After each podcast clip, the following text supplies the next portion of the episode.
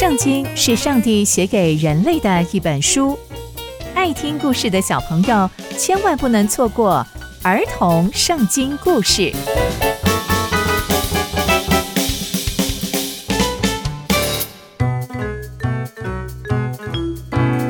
各位亲爱的大朋友、小朋友们，大家好，我是佩珊姐姐。小朋友们，今天佩珊姐姐要跟大家分享的故事是亚干犯罪。我们在上一集的故事中知道。上帝使他们在耶利哥城得胜，那接下来又会发生什么事情呢？让我们继续听下去吧。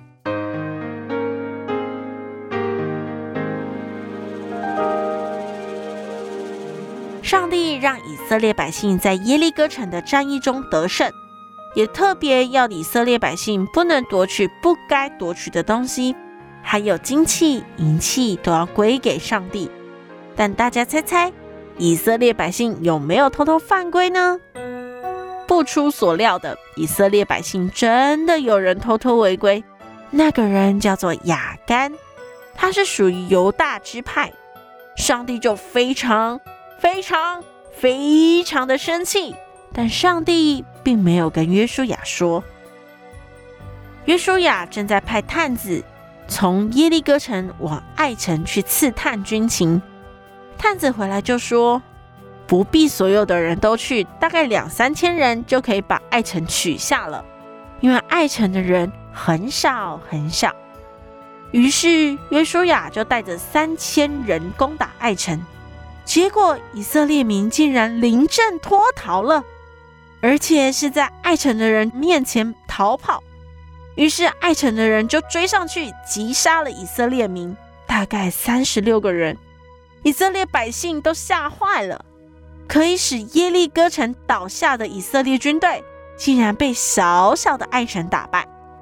约书亚跟长老就撕裂衣服，在约柜面前俯伏在地，对上帝说：“唉，主啊，您为什么领这些百姓过约旦河，却又把我们交在敌军的手中，要让我们灭亡呢？”我们还不如住在约旦河的那边。上帝啊，求求你！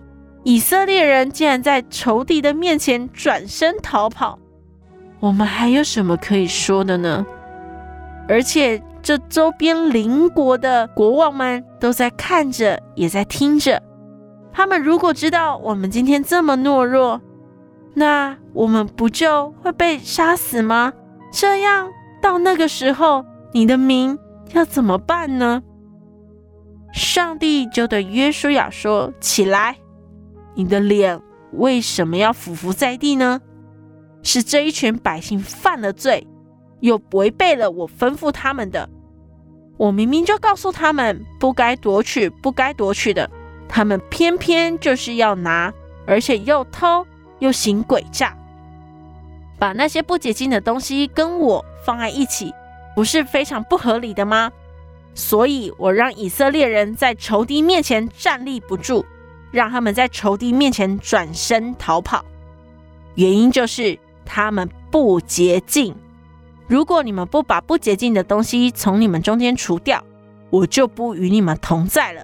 你起来，去叫百姓分别为圣。接着到了隔天早上。约书亚就把以色列百姓找来，一个支派一个支派的到上帝面前，让上帝选。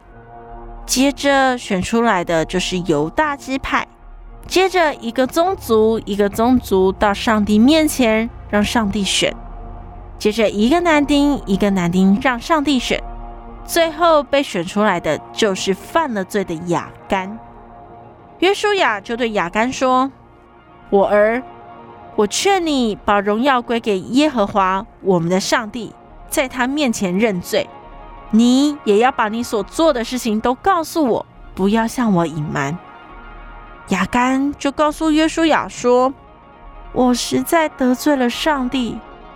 我我在夺取的时候，我看见了一件很漂亮、很漂亮的示拿外袍，还有很多银子，还有一条。”很重的金子，我实在太想要这些东西了，我就把这些东西藏在我帐篷的地底下，呃，银子呢，在外袍的下面。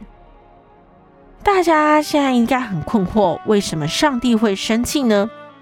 原来呀，在示拿那边的人都不是敬拜上帝的人，怎么可以收藏示拿外袍呢？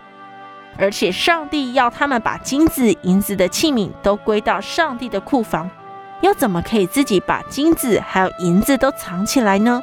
所以亚干其实就是要偷这些东西。约书亚听到亚干说这些话之后，就去把这些东西找出来，并且放到所有以色列百姓的面前，让他们知道亚干所做的坏事。约书亚也非常非常的生气，并且跟亚干说：“你为什么要这样招灾惹祸呢？今天神一定会让你遭受祸害。”于是以色列百姓就用石头把亚干打死了，并且用火把他给烧尽了。从今天的故事，我们可以知道，上帝是全知全在的全能神，所以我们别想要偷偷做坏事。我们所做的每一件事情，上帝都知道哦。而且，上帝不喜欢我们违背他的命令，因为神的命令都是在保护我们，所以我们一定要更加小心留意，千万别不小心让上帝生气哦。刚刚佩珊姐姐分享的故事都在圣经里面哦，期待我们继续聆听上帝的故事，下次见喽，拜拜。